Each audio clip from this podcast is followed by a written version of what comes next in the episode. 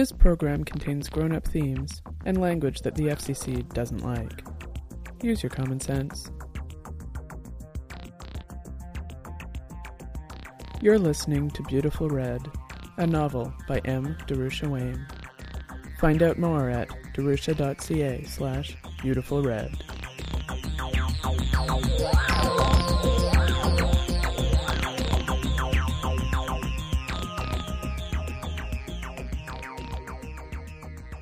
Five. Well, that was fucking unnerving, Jack said, sitting at her table in her apartment, nursing a growing headache and a slight case of nausea. What happened? Gilles asked. Are you okay? I'm fine, Jack replied, having a sip of water. I just felt what it was like to be, I don't know, deleted, I guess? Weird. Did anything show up at your end? Not really, he said. I caught a strange blip on the log, but it didn't get flagged or anything, so you're probably okay. Cool, Jack said, rolling her neck and working out the kinks of being essentially away from her body for a couple of hours. Did you find anything? Gilles asked. Yeah, Jack said. There were some artifacts left behind from what looked like cracking tools, and then there's the extra door. Door? Gilles asked. What do you mean, door? Jack hadn't told him about her representational interface system, and now didn't seem to be the time to explain it. Node, I mean, she said. There were too many connection nodes. Well, just the one too many. I tried to access the extra one and got booted off the system. That's how I ended up back here. That explains what I saw, Gilles said. So, what's the plan now? I'm going to sift through the stuff I found and see what comes up, Jack said. You don't have to stay on with me. Go home or whatever. There was a slight pause. I am home, Gilles said. The shift ended almost an hour ago. Oh, crap. I'm sorry, Jack said. I didn't mean to pull you into this on your own time. It's okay, Gilles said. It was fun. Let me know if you need any help with the stuff you found. Otherwise, I'll catch you next week. Thanks, Gilles, Jack said. I should be okay. Have a good weekend. You too, he answered. Later, dude. He disconnected and Jack went offline. She was sweating, and her mouth tasted like something died in it. She drank some water and stripped off her soaked clothes, stuffing them in the autoclave. She went into the bathroom, closed the door, and turned the shower on. She stood under the misting water for longer than the suggested maximum, making a mental note to skip a shower tomorrow so she wouldn't reach her water quota before the end of the month. When she finally felt refreshed, she dried off and stepped back into her room. She threw on some fresh clothes and got a piece of toast. She sat at her table, still offline, and thought. There were crackers in that system, and they were almost surely the ones connecting to the Bellis system. But why? She opened up the logs from the Bellis system and looked at the outgoing connections. There it was, a connection to another system, this one somewhere in Benelux. Jack couldn't get a fix on what system it was exactly. It didn't look corporate, which was even stranger. But it certainly indicated that Bellis wasn't the final target. She finished her toast, drank some more water, and got another carafe of coffee going. When it was ready, she poured a cup and reconnected. She opened up Gilles's tool bag and picked out the items she'd found on the scene in Byside's client delivery system. She looked at the scrap of map and recognized it as part of the same spec that Gilles had found for her. She made a note to ask him where he got it. She carefully put it aside and pulled out the other items. Now these were more interesting. There was a two by four beam, an odd representation really, but Jack got it in one. Jam it in the door, and it's a tool to keep the connection open. She ran it through her command line editor and confirmed that it was a script to stop a connection from closing.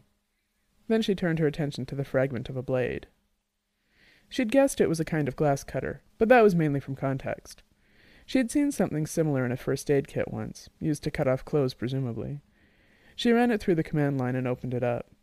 It was a fragment of code, and reading it through she could guess that it was a kind of high-end break-and-enter tool. She searched the nets for the snippet, but got back no results. Not surprising, since it was obviously a serious cracker's piece of code, maybe even written just for this job. But why break into a client delivery system, when the content in there is available for a fee in a second and for free with a little digging on the nets. And why log into the Bella system once inside? As she pondered this, Jack was distracted by the Escher prints flashing. She answered, expecting Gilles, and instead saw Incoming real-time secure message from Adrian. Hey, Jay. Hey, hi, how's it going? Not bad. How are the micros? Jack had completely forgotten about her new toys in the last day's excitement. She started to talk about her recent activities, but at the last minute stopped herself. Man, I had a bitch of a day yesterday. I've just been too wiped out to do anything really past poking around in the program. I haven't even taken them out of my apartment yet. Damn, I'm disappointed. I was hoping for some juicy amateur porn from the break room. Ew, don't even say that. The horrible images. I'm not going to be able to use that place for a week now. Laughter. Well, just don't forget to fill in your old buddy when you do test drive those things, okay? No problem, pal. You'll be the first. Cool. Later. Later. Jack disconnected. She felt a little guilty about keeping her excitement from Adrian, but she knew that she may have just stumbled upon something no one had seen for years, not since the days before the Everywhere Net. Someone had used the BS CDS as a screen, a diversion. They'd logged into the buy-side system as a way of covering their tracks. Jack figured that the connection to the Bella system was the same thing.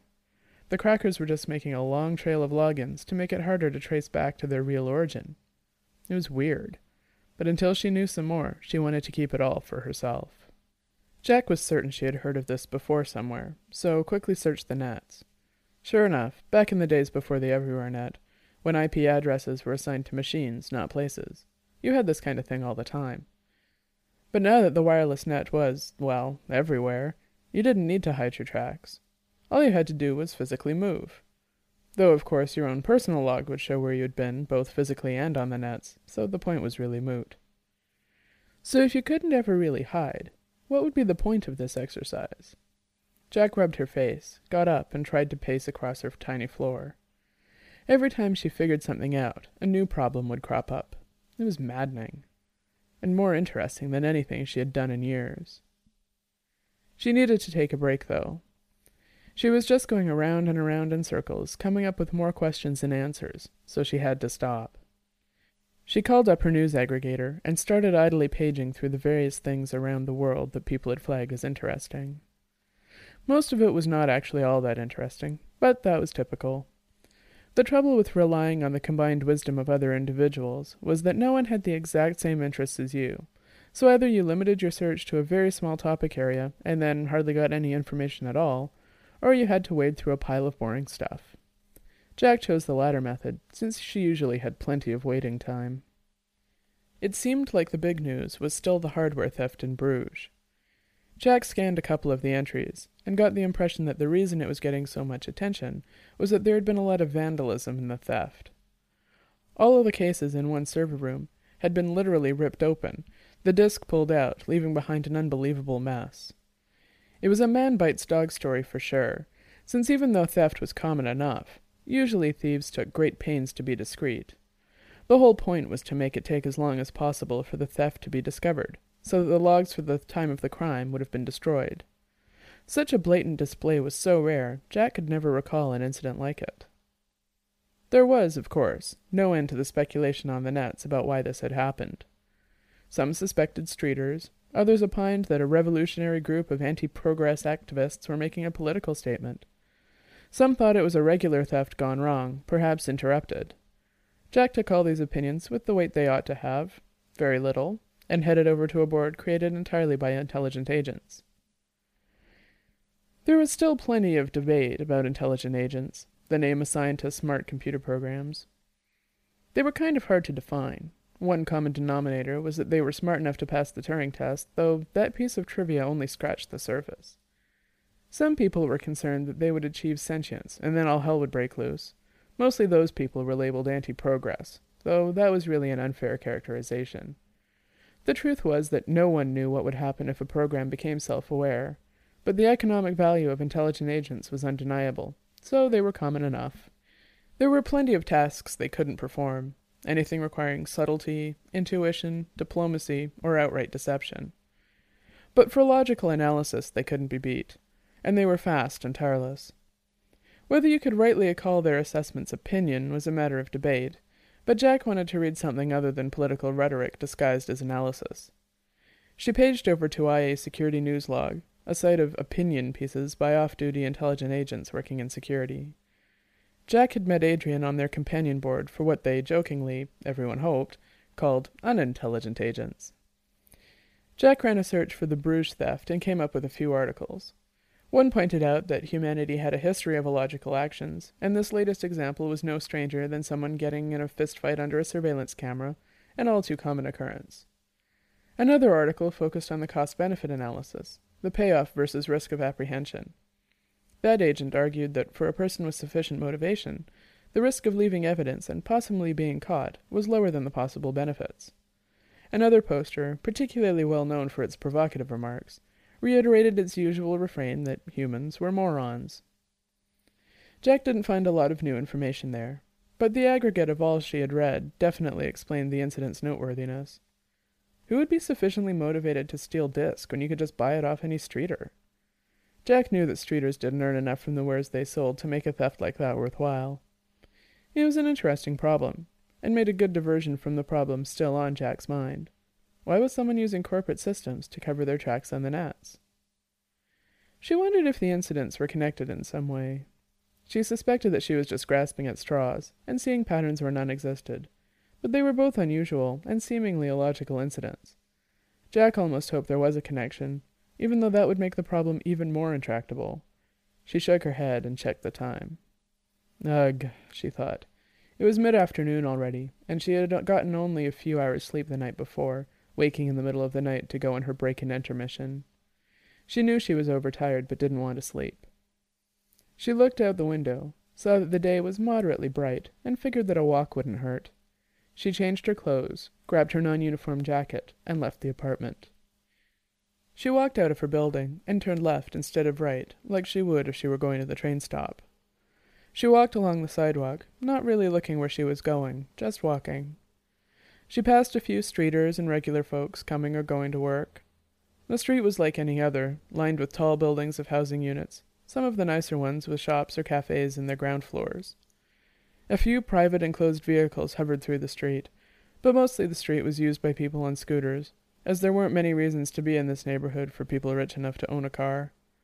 Most people were on foot, though, heading to or from a train stop. Jack watched the other people moving purposefully through the street. Everyone looked so intent, so focused, and Jack realized that she usually did the same.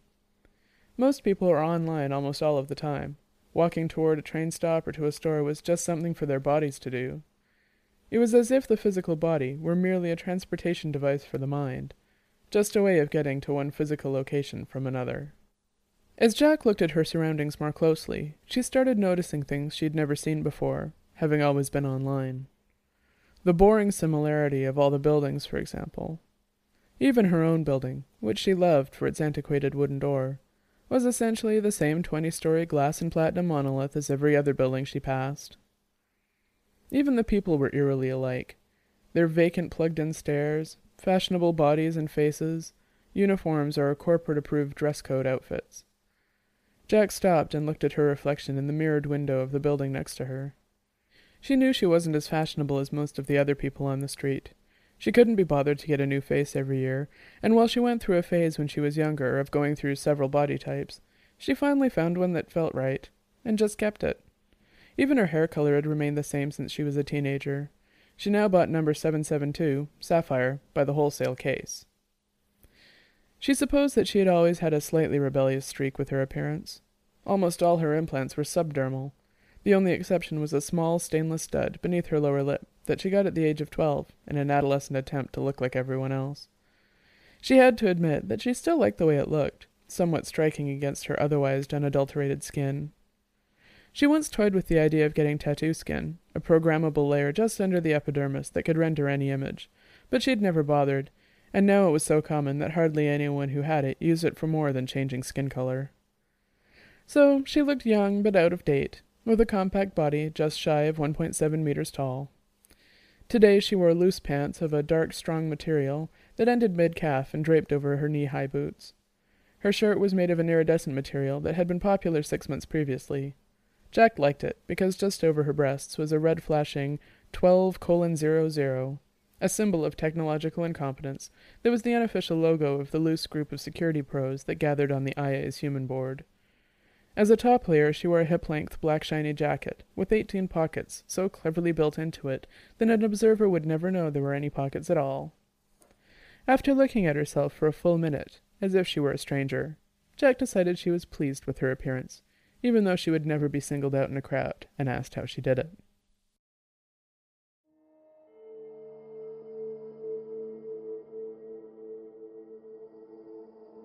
Zero zero zero one zero.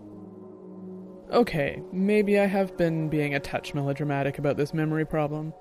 I've done a little research now, and I think it may be some kind of brain problem, but nothing serious. Most likely it's an artifact of one of the new implants. Blackouts supposedly are a symptom of incorrectly calibrated wetware connections. It's uncommon, but it happens. I've decided to go to the upgrade salon tomorrow and see if the people there have heard anything about this side effect. I can't find anything on their boards, but they don't like to advertise their problems, so hopefully I can just get a replacement or something. I hope I won't have to spend a lot of time in installation, but this needs to be fixed. I can't go on like this. I'm tired all the time, and I'm starting to worry about what's happening during the time I'm unable to remember. Just to be safe, I've turned on automatic recording. Even limiting it to audio, this is going to take up a huge chunk of memory. No irony intended, but at least I'll be able to hear what I've been doing in those lapses. I think the smartest thing I've done in the last little while is taking the mood stabilizers. I was really starting to go off the rails there. Looking back, I'm surprised no one has turned me into the crazy police. The way I'd been acting before the stabilizers, anyone would have thought I was some kind of lunatic.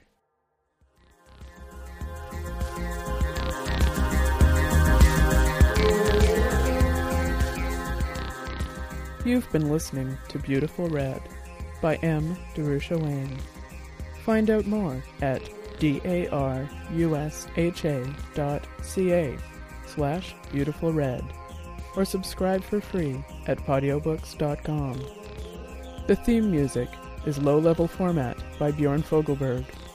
Learn more about Bjorn's music at fogelberg.com, and you can buy the album Karooshi Porn at magnatune.com. If you have feedback, I'd love to hear it. Leave a comment on the website Send email to darusha at darusha.ca or call the listener line at 206 339 8577. Thanks for listening.